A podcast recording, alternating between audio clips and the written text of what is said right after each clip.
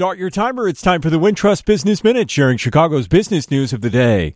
A group of developers has unveiled plans to turn LaSalle Street office buildings into apartments as part of Chicago's LaSalle Street Reimagined initiative.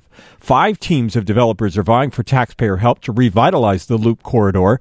Crain's says they presented their plans last night for six different projects worth about $1.1 billion, including 2,100 residential units. City of Chicago is offering subsidies to turn vacant offices into apartments apartments. One project at 30 North LaSalle would include 432 units. One at 208 South LaSalle would include 280 units. Another at 135 South LaSalle would include 430 units. One at 111 West Monroe could see 349 units. All of the projects set aside so called affordable housing as well. A new state of the art biomedical research hub is coming to Chicago. Northwestern University, the University of Chicago, and the University of Illinois have been selected by the Chan Zuckerberg Initiative.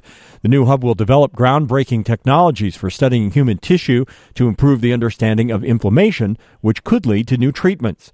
The initiative is operated and mostly funded by Facebook founder Mark Zuckerberg and his wife Priscilla Chan.